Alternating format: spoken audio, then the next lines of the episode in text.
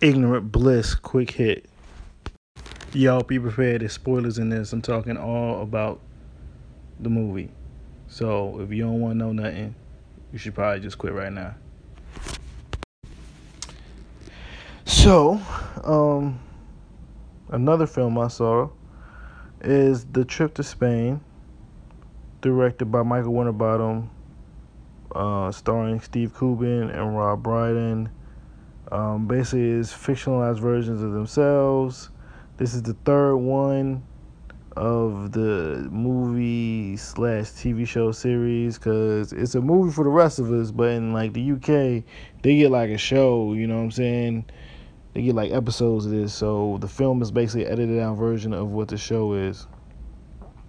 The first the trip was basically a story where uh, Steve Coogan and Rob Brydon traveled um, like northern England and like did basically a review of the cuisine for I think the Observer and showed them, you know, colleagues and such, you know, talking about their lives with each other as they go on this road trip and, you know, basically becoming closer friends and, and that and as they reach certain parts of their lives if they're like in basically middle age. Uh the second one, which was the trip to Italy, which is my favorite. They go to Italy. They kind of do the same thing. Steve Coogan is kind of blowing up in like real life, so they kind of fold that into the character there. And they both have inter- interesting things with their personal lives in terms of their their um their partners and their love life and what they want to do with their careers, while they also go around Italy and eat dope ass Italian food. So this one is much of the same. And this time they go to Spain and basically they just talk they do crazy impressions the main thing that's always spread around virally from these movies is them doing these amazing impressions of uh famous british people like uh michael caine in the first one sean connery in the second one this one they do really amazing impressions of David Bowie, Mick Jagger, and Roger Moore. And they just be going. And yeah, they do basically a lot of talking about like being like you know being fathers, uh, fame, acting, freaking back and forth jokes at each other's expense uh, you kind of if you like that type of humor and almost a, a, a, thing where it seems like fictionally real it almost feels like it's improvised the like the entire time and amazingly shot cinematography of like European settings along with some of the best shot scenes of amazing European cuisine, like of the people cooking it and how the food looks. There's really not a, a lot to talk about the structure of the film. It works.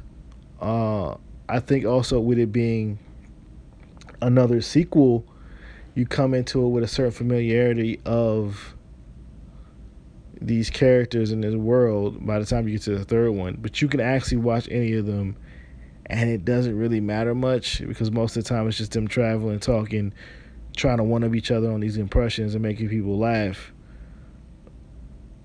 I the one thing I do think is that if you can find a way to watch the show version, the show's better.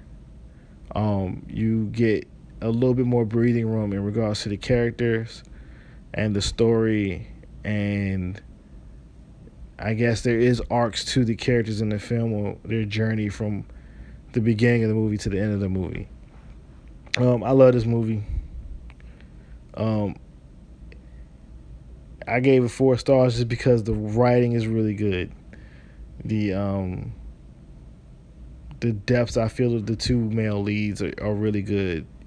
But by now, I think I have a certain understanding of them because this is the third film. But I think you see a lot of vulnerability in these men as they reach middle age and dealing with the different places of point of fatherhood for them brought up. It's kind of at the beginning of being a father, but he's older. Like he's they're both like in they're both like fifty, and that's interesting to see versus Steve Coogan's character who has like an adult son in the movie. In real life, I think he has a daughter, but movie Steve Coogan has a son, and we get to this point where they're still dealing with this middle age thing and work and fame and being in Hollywood and being passed over for this and getting the acknowledgement is really is really um it's really interesting to watch. And the comedy is just so strong. Like when i was seeing it the the last was constant in the theater. So this is a great film. Again i think like i said in my hitman's bodyguard movie yo the world's going through it um yo watch something like this you know ease your mind uh, laugh. It sucks as I review this movie about you know the trip to Spain, tragedy popped off in Spain. Uh, you know, prayers go out to them. Things suck terribly, but this movie is really good. You should check it out. It's gonna make you mad hungry. It's gonna make you probably want to go to Spain and eat some dope ass food. So, um, ignorantbliss.com, ignorant-bliss.com is where you can check out my main podcast. Uh, this is on iTunes. That's on iTunes. Just search Ignorant Bliss, or I should basically just say Apple Podcast now. You know, I like to be fancy. Um, Twitter is IGBL Podcast. Um, Ignorant Bliss Podcast. On Facebook, Ignorant Bliss podcast at gmail.com if you want to contact me, talk to the show. You can comment on this as well.